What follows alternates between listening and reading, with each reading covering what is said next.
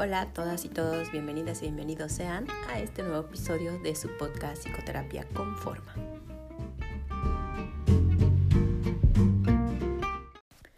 Hola, hola, ¿cómo están? Muchas gracias por escucharme esta semana. Yo soy Jessica Toski y este es su espacio Psicoterapia con Forma. Hoy vamos a platicar de un tema que me pidieron mucho en Instagram eh, ya saben que hago mis dinámicas ahí en Instagram, en, las historias.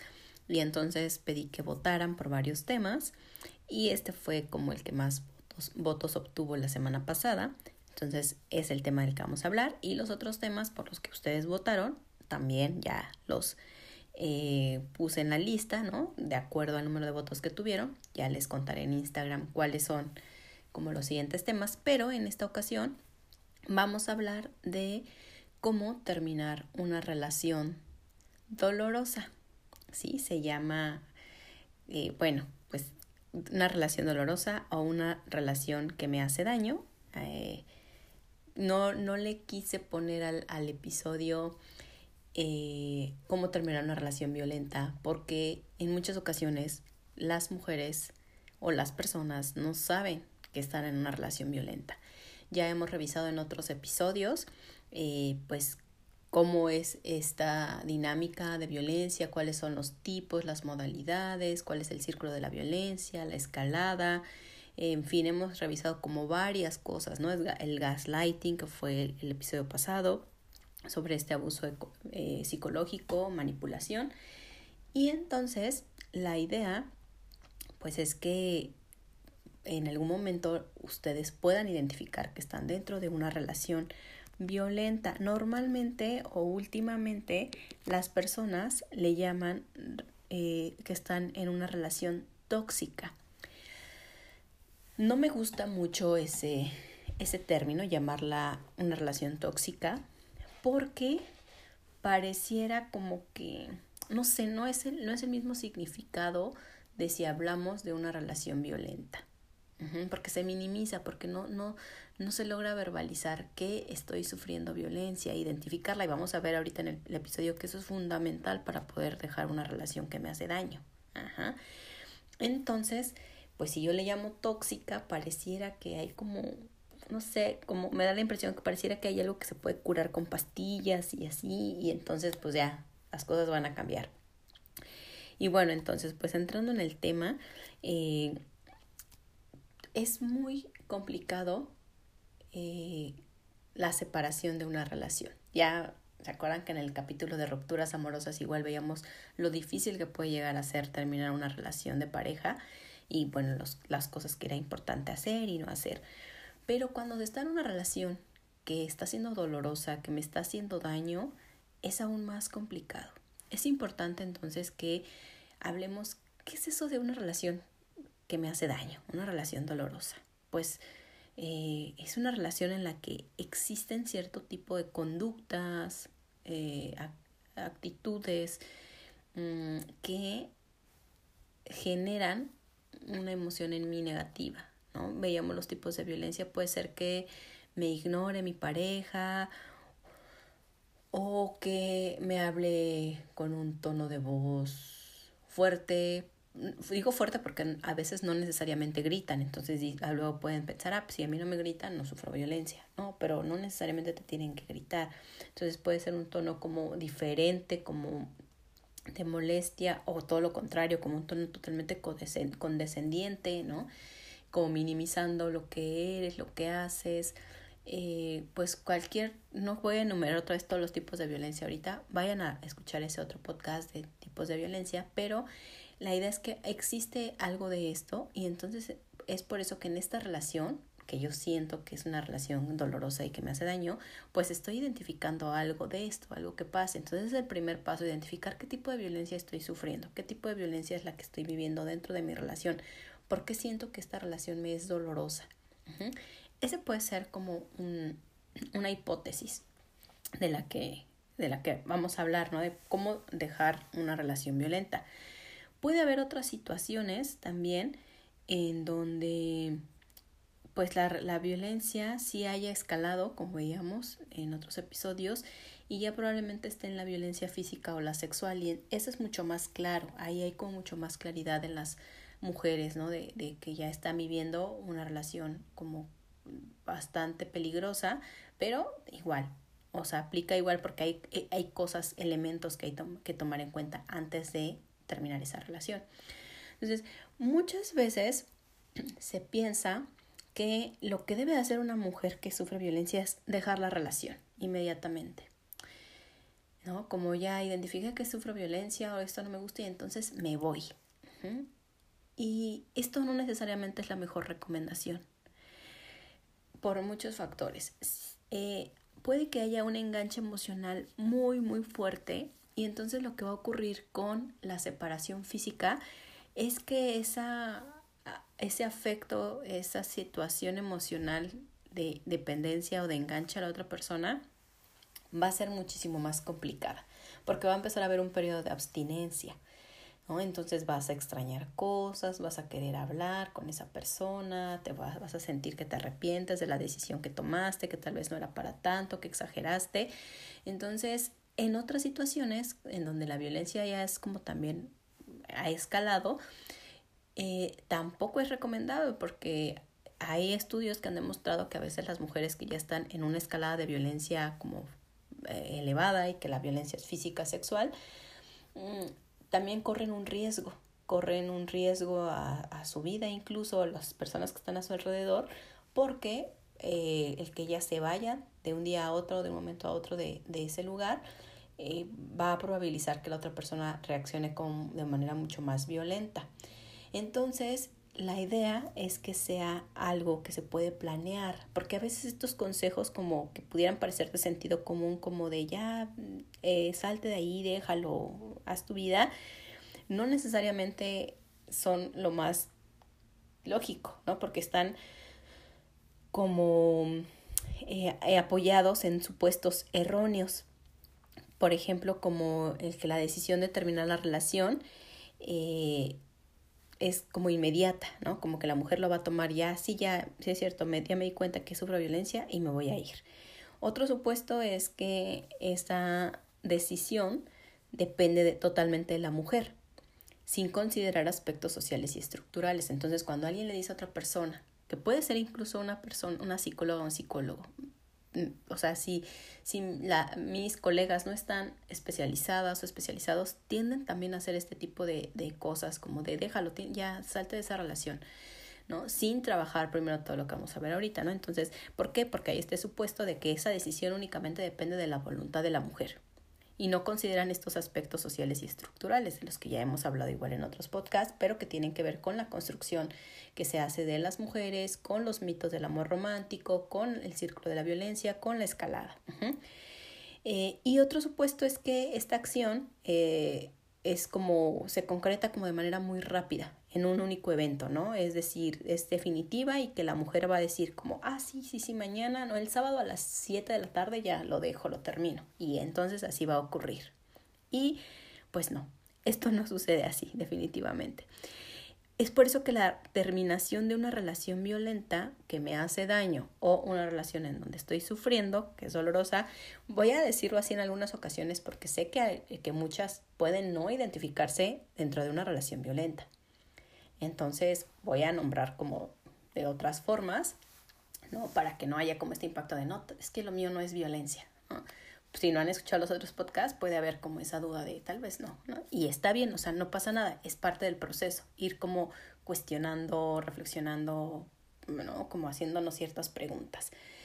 Entonces, eh, uno de los factores importantes a considerar es que la terminación de la relación debe considerarse como un proceso eh, en el cual interfieren factores psicológicos y sociales, pero sobre todo también los de género.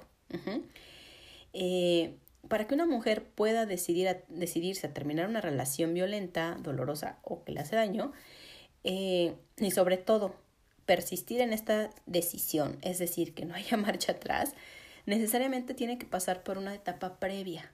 Y esta etapa previa, que no siempre se hace, es la separación psicológica y que es fundamental la separación psicológica antes que la separación física. Entonces vamos a ver por qué. Eh, hasta antes de los ochentas se creía que la ruptura era, como les comenté hace un, momento, no era como más esta firme idea de que es un evento único y, ya. Después de los 80 empieza a entenderse eh, la ruptura de pareja como un proceso más que como un acto aislado, ¿sí? Entonces, en este proceso de lo que, lo que pone en evidencia es que las situaciones de violencia en las parejas son crónicas y de larga evolución. Veíamos la escalada, ¿no? Va de lo menos a lo más y se mantienen en el tiempo. Entonces es algo crónico, sucede, sucede, sucede, sucede, sucede y por mucho tiempo. Se va perfeccionando este acto de violencia. Y otro factor que, que evidencia eh, poder conceptualizar como un proceso la ruptura es que la terminación de la relación violenta conlleva múltiples intentos y separaciones temporales. En promedio han hecho estudios y una relación violenta puede llegar antes de la terminación definitiva normalmente hay como unas cinco o siete separaciones anteriores. Wow, ¿no? Y muchas veces me ha tocado a mí escuchar a chicas, jóvenes, mujeres adultas, como en esta idea del amor romántico, de creer que mientras más terminaciones haya o rupturas pequeñas haya en la relación, es que eso es una señal de que están destinados o predestinados a estar juntos. Hay esta idea romántica de que mientras más terminemos, más sufrimos, es que cuando estemos bien lo vamos a pasar genial y es como una prueba y, y qué difícil, qué difícil cambiar estas ideas, porque justo esto que, que muchas personas interpretan como una muestra de que su amor es verdadero, terminar una y otra y regresar y regresar y terminar y así, muchos lo interpretan como una muestra clara de su amor eterno, desde la psicología es una clara muestra de que esa relación va a terminar y va a terminar muy mal. Entonces hay que poner mucho ojo aquí. ¿Sí? ¿Por qué? Porque estos son como ensayos previos. Ahorita vamos a ir hablando más de eso, pero estas terminaciones cortas son como pequeños ensayos y es este, pues sí, este proceso de intentos de terminar la relación, pero son transitorias las separaciones y hasta que llega la separación final. Eh, y pues algo que hemos visto las personas que nos dedicamos a, trabajar con violencia, con personas que han sufrido violencia, es que por muy violenta que haya sido la relación, abandonar esa pareja siempre conlleva grandes retos y dificultades para la mujer. Eh, y esto pues justamente se da es una forma en que observamos la estructura patriarcal de la sociedad en la que vivimos. Ya igual hablé de esto en otros podcasts, pero básicamente pues sí, no es lo mismo terminar una relación para una mujer que para un hombre. Toda la parte social que, que cae, la, pues las expectativas que, que, tiene una mujer respecto a una relación y qué pasa cuando se termina esa relación, los comentarios que hay detrás, etcétera. Entonces, hay muchas dificultades alrededor el afecto en sí mismo que existe, ¿no? Para la persona que está violentando. Porque veíamos en algún podcast, yo les comentaba, no es que la pareja me violente y ya lo dejo de querer eh, inmediatamente. Ojalá que así fuera, ojalá, pero no pasa así. No pasa así. Y eso también veíamos hace dos, hace dos semanas, que tiene que ver con los mitos del amor romántico. Esta idea de que hay que sufrir para merecer ser amadas. Entonces, bueno, yo encontré un artículo que me pareció como muy bueno porque engloba como mucho lo que hacemos en el trabajo psicoterapéutico y justo ellos hacen como esta recopilación de lo que se ha, se ha venido haciendo porque pues yo les contaba al inicio de este pod, bueno, cuando abrí el podcast cuando les cuento sobre mi historia, que en la, en la universidad no nos enseñan sobre esto, evidentemente, ¿no? Sobre esta perspectiva feminista de género para la terapia. Entonces hemos ido construyendo cosas a partir de la investigación, de las propias experiencias, de hacer grupos, ¿no? Con otras colegas para ir como hablando, investigando. Pero encontré un artículo que es del año pasado, 2020, ¿no? O sea, muy, muy reciente, de Lidia Karina Macías Esparza y colaboradores. Eh, este artículo lo pueden encontrar en la revista Clínica Contemporánea. Es una colaboración que hicieron México-Barcelona.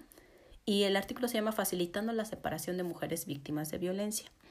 Entonces hace como una recapitulación muy concreta a, un proceso importante para justamente ir como terminando o dejando esta, esta relación. Y bueno, ellos mencionan a Navarro, eh, que en el 2015 señala que justamente durante el primer año de ruptura se ha visto que las víctimas de violencia se ven obligadas a resolver varias tareas a la vez, de por sí ya complicadas y estresantes, y luego lidiar con todas las dificultades añadidas a eso, ¿no? Post separación de violencia, como son pérdidas económicas, eh, el riesgo que les decía yo, ¿no? A, una incidencia de violencia mayor por parte de su agresor, eh, pues a lo mejor quedarse al cuidado de hijas e hijos, eh, cambiar de casa, en fin, hay como muchas cosas que por eso es importante el proceso de separación, verlo como un proceso, no tomar la decisión de un momento a otro, aunque muchas veces eso es lo que se quiere. Por eso es tan importante acudir a terapia, buscar grupos y sobre todo tus redes de apoyo. Recuerda siempre que tus redes de apoyo te van a salvar. No permitas eh, que la situación que puedas vivir en tu pareja, con tu pareja, te aísle. Siempre mantén activas tus redes de apoyo, eso es súper importante. Entonces, eh, para que justamente esta separación, ¿no? Eh, en la relación que es violenta, que me hace daño o que es sufrible para mí, para que esta ruptura pueda ser sostenible, hay que atravesar por la separación psicológica que yo les comentaba. Entonces, algunos estudios han conceptualizado la separación psicológica eh, como aquella en la cual la mujer rompe los vínculos de amor y de deseo hacia la relación de pareja y todo lo que representa esta relación en su proyecto vital y en su identidad social. Y es como mucho porque por un lado nos habla de vínculos de amor, y estos vínculos, híjole, es lo más complicado porque están cargados de mitos del amor romántico. Luego el deseo hacia la relación de pareja, que tiene que ver también con la, sociedad patriarcal, cómo construye, lo veíamos en el episodio de Soledad, a las mujeres como solas si no tenemos una relación de pareja. Entonces, este deseo de tener una relación de pareja es muy fuerte, Ajá, porque es difícil que muchas mujeres puedan verse a sí mismas solas. Eh, y bueno, y todo lo que representa esta relación en un proyecto vital y en su identidad social. El ser la pareja de alguien, el eh, construir una relación, una uh, familia, eh, en fin, o sea, hay muchas cosas que se construyen alrededor de una pareja y con las que hay que lidiar a la hora de que se trabaja una ruptura amorosa o una ruptura de una relación violenta. Por otro lado, bueno, pues hay autores eh, como Kawa y Cardesti en el 2009 que postularon existencia de dos tipos de límites que ellos llaman antiguo, límite antiguo tipo 1 y límite antiguo tipo 2. En el tipo límite ambiguo tipo 1, la persona está ausente físicamente pero mantiene la presencia psicológica, ya que se siente unida a su pareja mientras no tenga lugar la ruptura definitiva. En este caso, la trayectoria de terminación comienza con la separación física y prosigue con la separación psicológica. Eso es lo más común que ocurre y es, e, e, es lo que vemos más en el consultorio, que las personas llegan en este límite ambiguo tipo 1, en donde llegan ya, ver, ya habiéndose separado físicamente de la pareja, pero aún hay un vínculo psicológico. Entonces hay que trabajar mucho con la ruptura psicológica y es un trabajo muy fuerte y que requiere como mucho, mucho trabajo personal. Luego el límite ambiguo tipo 2 es en el que la mujer eh, está físicamente en la relación, pero emocionalmente está ausente. La trayectoria de este tipo de límite de terminación se inicia por la separación emocional o psicológica y concluye con la separación física. Esto sería como el ideal, ¿no? En algunos casos. Veíamos también que tenemos, o tenemos como la excepción de cuando está en peligro la vida de la mujer y si hay eh, forma de buscar un refugio, ¿no? Para ella y para sus hijas e hijos, si es que hay, pues movemos a la persona inmediatamente, pero justo, o sea, hay una planeación, aunque sea como muy rápida, de va a ir este, a este refugio, estas son como las cosas que van a pasar. O sea, hay un sistema de apoyo para ella. No es nada más decirle vete ya porque tu vida está en riesgo, porque de todas formas va a estar en riesgo, riesgo afuera si no sabe a dónde irse o qué hacer. Entonces, bueno, esa es como la excepción, ¿no? Pero en este caso, entonces lo ideal sería eso, una separación emocional previa, trabajarla y después continuar la separación física. Pero pocas personas asisten a terapia para trabajar una separación. Ajá, normalmente van cuando ya se separaron, porque hay mucho dolor. Pero bueno, entonces son los dos supuestos o los dos tipos de límites que, que han estudiado. Eh, aquí otra, otro punto importante es también eh, cuáles son esos elementos que hay que considerar como importantes a la hora de terminar una relación, elementos personales, y estos son eh, cambios, cambios emocionales y cambios cognitivos antes de que tenga lugar la separación física, porque yo les hablaba, hay que, hay que trabajar primero la separación psicológica, sí, pero ¿de qué va esto? Ah, pues de cambios emocionales y cambios cognitivos. Entonces, justamente eh, estos cambios emocionales, pues son aquellas cosas, por ejemplo, en donde tú empiezas a sentir que ya hay algo que no te conecta con tu pareja del todo, que ya no estás en esa nube rosa, que más bien ya, ya empiezas a detectar ciertas cosas, pero eh, la parte cognitiva empieza a lo mejor a tener como ciertas distorsiones a partir del amor romántico, diciendo, no, no es para tanto, es una etapa, juntos lo vamos a superar, nos amamos y vamos a, a pasar por esta, esta situación sin problema, vamos a salir adelante. Y entonces esto dificulta esta separación psicológica, pero son signos, son señales. Cuando tú empiezas a notar esto, son señales que te está dando ahí, como toda tu psique, de que algo se está moviendo, algo está pasando.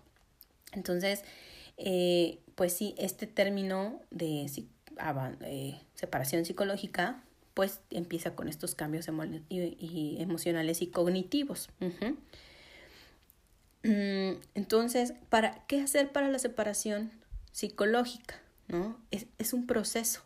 Eso tenemos que tenerlo muy claro. Es un proceso que está presente dentro de otros procesos en una ruptura de en, en un término de, relación violenta o dolorosa. Ajá, entonces esta, este, esta separación psicológica tiene que estar presente incluso desde el inicio. Incluso desde el inicio, ¿no?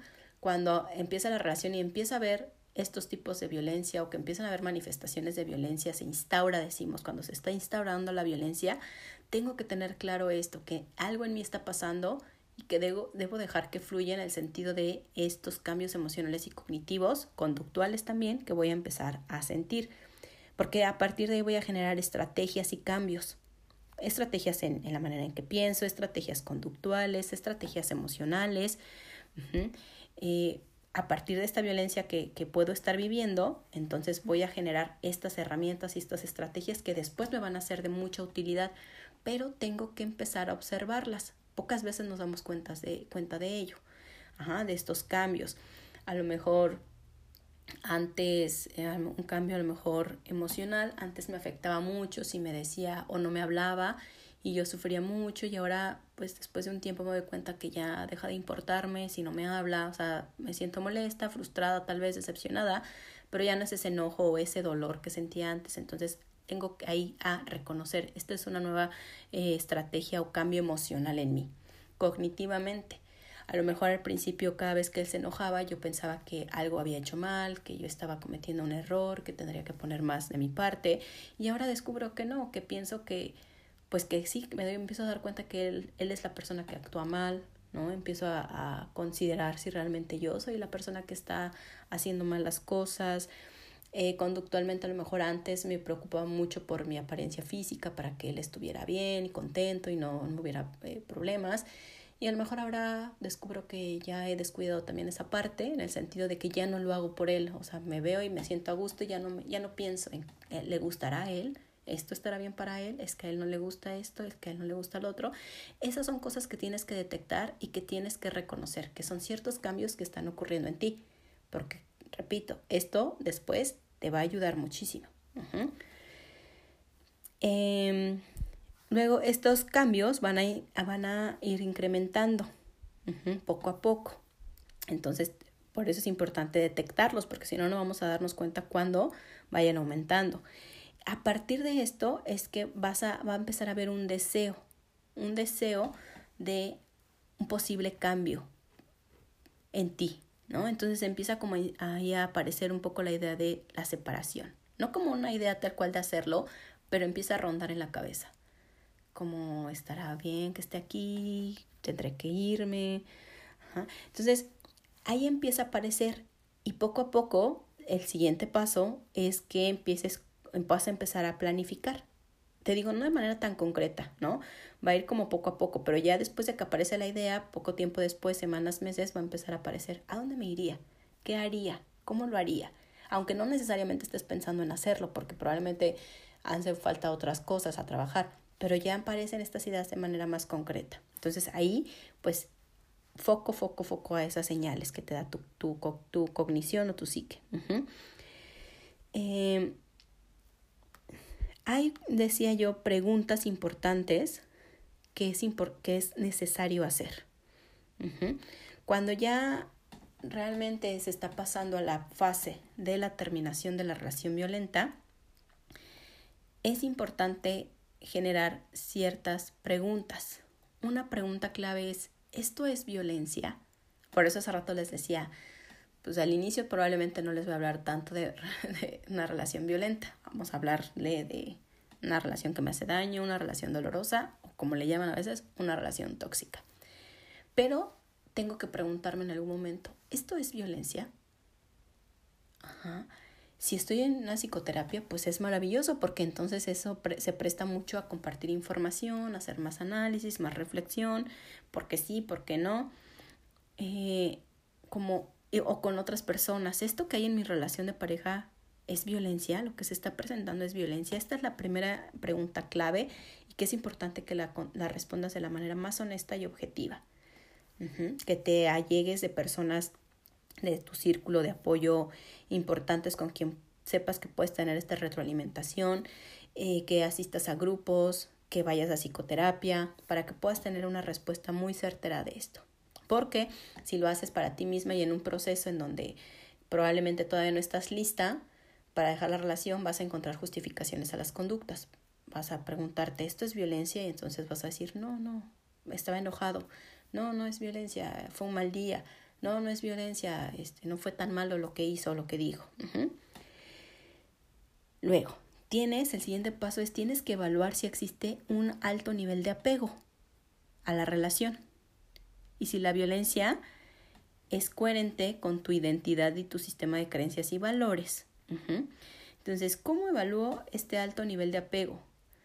Cuando tú preguntas, por ejemplo, es importante que te preguntes, ¿quiero o debo seguir con la relación aun cuando sea violenta.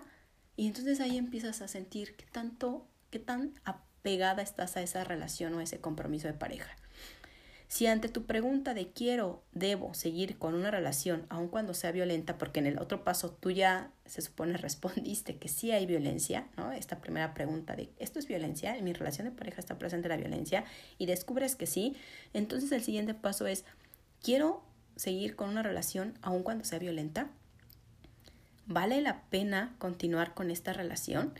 Y entonces empiezas a medir como este, este nivel de apego, ajá, eh, o compromiso a esta relación, ¿no? Y puedes encontrarte con respuestas como probablemente va a cambiar, eh, o tal vez digas, no, no puedo, no puedo seguir con esta relación, porque entonces revisas tu sistema de creencias y valores. Esto es esencial. Ya en otros podcasts igual se los he comentado. Hay que tener siempre muy claro cuál es nuestro sistema de creencias y valores, nuestros límites.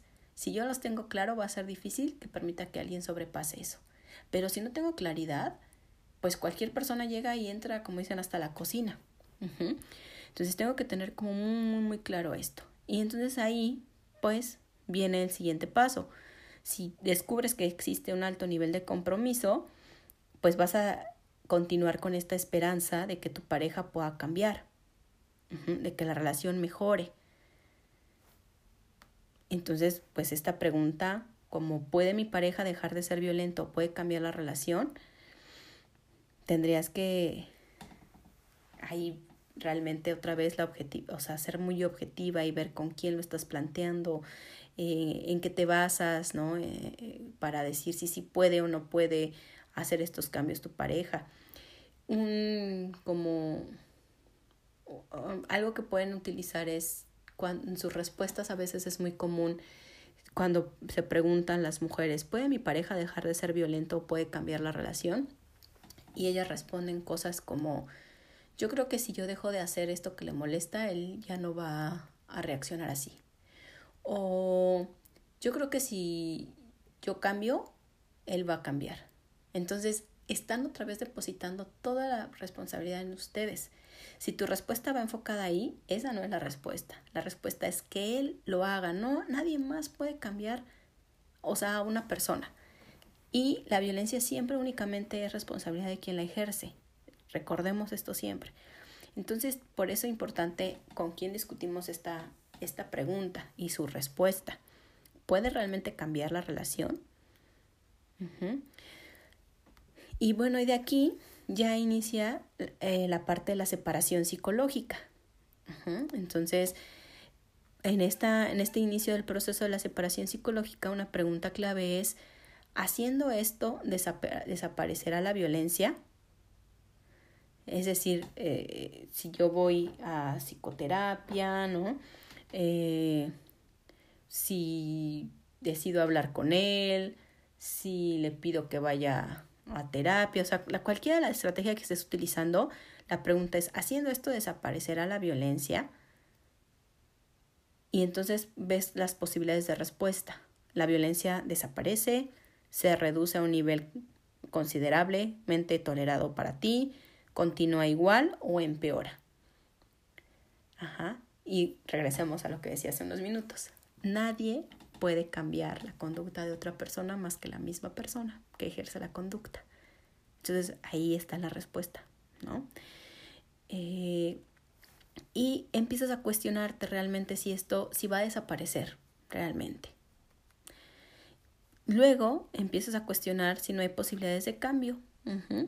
La relación puede cambiar, mi pareja puede cambiar, quién realmente debería de hacer algo para que la violencia desaparezca, y continúas, vas a continuar como haciendo estos pequeños experimentos. Hemos visto mucho en el consultorio cómo las mujeres experimentan con cosas, por ejemplo, dar otra oportunidad, eh, hacer, por ejemplo, como si pues vamos a terapia, si yo voy a dejar de salir, o sea, yo voy a hacer un esfuerzo y a lo mejor no salgo ya con mis amigas que te caen mal y entonces tú te comprometes a esto, ¿no? Y empiezan a hacer pequeños experimentos, llamamos, y eso está bien porque al final eso les va a dar la fortaleza para tomar las decisiones correctas. Porque lo que normalmente ocurre en la mayoría de los casos es que estos experimentos pues van al fracaso. Porque, como ya lo he dicho, la única persona responsable de la violencia es quien la ejerce. No importa lo que tú hagas o dejes de hacer. No importa, no está en tu control. No está bajo tu control. Ajá. Y entonces después empiezas a identificar las consecuencias de la violencia. Ya cuando te empiezas a dar cuenta de que esto no va a cambiar, es importante pensar en estas consecuencias que ha tenido la violencia, tanto en tu vida como en la vida de tus seres queridos. Porque a veces afectados, si hay hijas o hijos, pues también como se han visto afectados. Si hay familia cercana con la que se relacionaban como pareja, pues también esto cómo ha impactado en ellos o en ellas, en tu vida laboral, en fin, o sea, hay que empezar a identificar estas consecuencias que ha tenido esta violencia en tu vida. Entonces, son preguntas como muy importantes que te van llevando una tras otra, tras otra, y este es todo un proceso. ¿Sí? Entonces, después de esto, pues lo que sucede es que eventualmente las mujeres dejan de creer que su pareja va a cambiar o que la relación va a mejorar. Y esto va a llevar a la terminación de la relación. Y entonces ahí puedes iniciar el proceso de separación física. ¿Sí? Eh, porque ya entonces con esta separación emocional lo que hay que planear ya más bien son estrategias de seguridad, un plan de acción. Recordemos, ya lo mencionábamos en otro podcast, que mm, las mujeres en, en, ciertas relaciones de pareja perdemos autonomía, perdemos independencia, nuestra seguridad, nuestra autoestima. Entonces vamos a trabajar mucho con eso en psicoterapia. recuperar la autoestima, la seguridad, la autonomía, tener un proyecto, porque a veces dejamos de lado nuestro proyecto por eh, involucrarnos o tener el proyecto de la pareja, ¿no? O hacer un proyecto en pareja. Entonces, como recuperar nuestros proyectos, como nuestras prioridades, nuestros gustos, quién soy yo realmente, me perdí a lo mejor un poco en, en esta relación, terminé siendo un poco lo que a lo mejor mi pareja quería que fuera y ahora no, no sé si sí soy yo, no, me gustó, no me gustó. Eh, a lo mejor dejé de tomar cursos que me gustaban, dejé de trabajar en algún lugar, en fin, o sea, o tenía yo como la idea de estudiar algo más, pero yo decía, no, pues el tiempo que voy a dedicar y se va a molestar, y, o cambiar un trabajo, pero ese trabajo me requería más responsabilidades, tiempos, etcétera, y también pues no estaba segura porque a lo mejor a él no le gustaba. En fin, trabajamos con todo esto que una relación de pareja mueve, ¿no? Y eh, empezamos a construir, nosotros llevamos a empezar la deconstrucción. Empiezas a deconstruir sobre lo que tienes y a depurar. ¿Qué cosas sí me quedo? ¿Qué cosas no? ¿Qué cosas me llevo de esta relación? ¿Qué cosas no me pertenecen? A preparar el camino hasta que estés lista para decir adiós físicamente. Que tengas a lo mejor un lugar a donde ir, si es que viven juntos, por ejemplo, que tengas un lugar a donde vivir, que ya hayamos revisado costos, cuánto vas a pagar de renta o si vas a comprar, eh, si vas a cambiar de trabajo, si vas a regresar a vivir a lo mejor con tus ex roomies o con tus papás, no sé, o si no vivían juntos, pero eh, cuál va a ser tu estrategia porque a lo mejor te sigue llamando por teléfono constantemente o te va a buscar a tu trabajo, a tu casa, o sea, hay que como amarrar muchas cosas, por decirlo de alguna manera. Por eso es importante el proceso, pensar en el proceso. Hay ocasiones en que no hay de otra y terminas de un momento a otro porque no necesariamente eh, la situación te da para pensarlo. ¿no? Pero aquí estamos hablando de cómo terminar una relación. O sea, cuando yo sé que debo de terminarla y no puedo y no me decido y no me decido. ¿no? Hay otras situaciones en donde pues termina, te terminan o ya de un momento a otro pues hay que terminarla porque es la circunstancia. Pero en este podcast en específico hablamos de ese tipo de relaciones en donde sabes que tienes que terminar, que algo no está bien, que algo está pasando, pero no sabes cómo hacerlo. Te cuesta trabajo tomar la decisión, te mueves un sí, un no, vas, regresas, terminas, siempre no. Entonces, eso es importante, este proceso que llevas. No veas estas rupturas o, o regresar con él como fracasos. Velos como ensayos a partir de ahora. Primer ensayo, cómo me sentí. Segundo ensayo, porque cambia tu perspectiva. La percepción es diferente a que tú digas, no, esto quiere decir, es una prueba de que si estamos juntos y ya regresamos es que sí nos queremos. Porque vas a seguir ahí mucho tiempo sufriendo. Entonces cambia la percepción. Ok, primer ensayo. Ya regresé después de dos semanas. ¿Qué aprendí? Pues sí me sentí pues triste, pero también pude ver a mis amistades o me di cuenta de que aguanté más que la última vez, a lo mejor ya ahora llevo dos meses, eh, duré dos meses separada y pude hacer más cosas, o sea, ve viéndolo como ensayos, porque un ensayo, desde inicio toda la idea de que después viene una presentación final, ¿no? Entonces buscamos esa terminación final o definitiva. ¿Sí? Entonces a partir de ahora cambia ese tipo de percepciones. Cada que ocurra algo y te generes una pregunta, esto es violencia, esto que pasa en mi pareja, con mi pareja es violencia, puede cambiar, quién necesita hacer algo para que esto cambie, qué consecuencias ha tenido la violencia en mi vida, en fin, ¿no? Entonces, tengan mucho cuidado y mucha paciencia también. Si ustedes también conocen a alguien, tienen una amiga, hermana, mamá que está pasando por un proceso, vamos a generar empatía a partir de conocer esto. A veces es bien difícil, yo sé que si conoces a una amiga y digas, ay, otra vez se regresó, ay, otra vez se regresó, y sí, en el consultorio nos pasa mucho, incluso dejan de ir a terapia muchas veces cuando regresan con las personas y sabemos que es parte del proceso. Y después regresan a terapia porque es parte del proceso, porque esa relación no va a funcionar. Entonces, sí hay que conocer justamente todo esto que ocurre, cómo va a pasar, qué es lo que le sigue, cuál es reconocer mis pequeños avances, no minimizarlos ni verlos como errores o fracasos.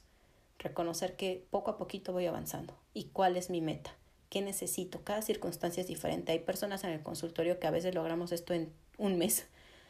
Hay personas que llevan tres meses, hay personas que pueden estar medio año y en ir y venir dejan ir a terapia y puede ser un año y van dos meses que no van y luego regresan y así, hasta que un año después de la primera sesión ya pueden dejar a, su, a la pareja. Entonces es, es como cada paso en, caso en particular. Pero esto de manera general es lo que hay que ir considerando. ¿sí? Y bueno, pues espero que les haya servido esta información, que les sirva la información que les comparto, que la compartan ustedes también, compartan eh, los podcasts para que otras personas puedan como allegarse a esto. Eh, es importante que tengamos esta información, tanto si somos las personas que estamos en un proceso de separación, como si somos alguien que conocemos a alguien que quiere separarse y no lo logra. Ajá, para poder entender más, ser más empática, como estar ahí apoyando. Sí. No presionar, recuerden, no presionar, no decir ya déjalo, ya déjalo. No, no. Pero estar ahí, presente en el proceso, acompañando estas decisiones y estas caídas y levantar y demás. Bueno, pues eh, les agradezco mucho que hayan, eh, que me hayan escuchado. En la semana estaré pues platicando sobre este tema en Instagram, que es en donde más interacción tengo. Recuerden que me pueden encontrar en Instagram, Facebook, TikTok como psicoterapia-conforma. Eh, voy a estar como hablando más de este tema, eh, tal vez salga algún en vivo, pero siempre ahí me pueden, hago como dinámicas de qué dudas te quedaron del podcast y demás, y si tienen alguna pregunta en concreto, siempre como de manera anónima, digo, si quieren también lo pueden hacer en los comentarios sin ningún problema. Eh, pero pongo la opción también en las historias de Instagram para que sea de manera anónima. Pueden preguntarme cosas, como alguna aclaración de información y con mucho gusto lo comparto por allá. ¿Sí? Bueno, entonces, pues nos vemos la siguiente semana. Eh, les adelanto de una vez el tema de la siguiente semana, que es autonomía, porque justo todo esto que hemos venido trabajando de, de este, esta temporada, de este primer, esta primera temporada del podcast, tiene que ver mucho con estas separaciones, como violencia, eh, rupturas, procesos de, estereotipos y demás de construcción de la mujer. Entonces me parece importante el otro capítulo hablar justo de la autonomía. ¿Qué es la autonomía en las mujeres? Porque esto nos lleva a muchas cosas, seguridad, eh, eh, independencia, autoestima, en fin. Bueno, espero que puedan escucharme, compartan por favor estos episodios si les gustaron, claro, ¿verdad? Y cualquier cosa, pues estamos en contacto a través de mis redes. Recuerden, psicoterapia-conforma. Eh, les mando un fuerte abrazo y seguimos en contacto. Cuídense mucho. Bye.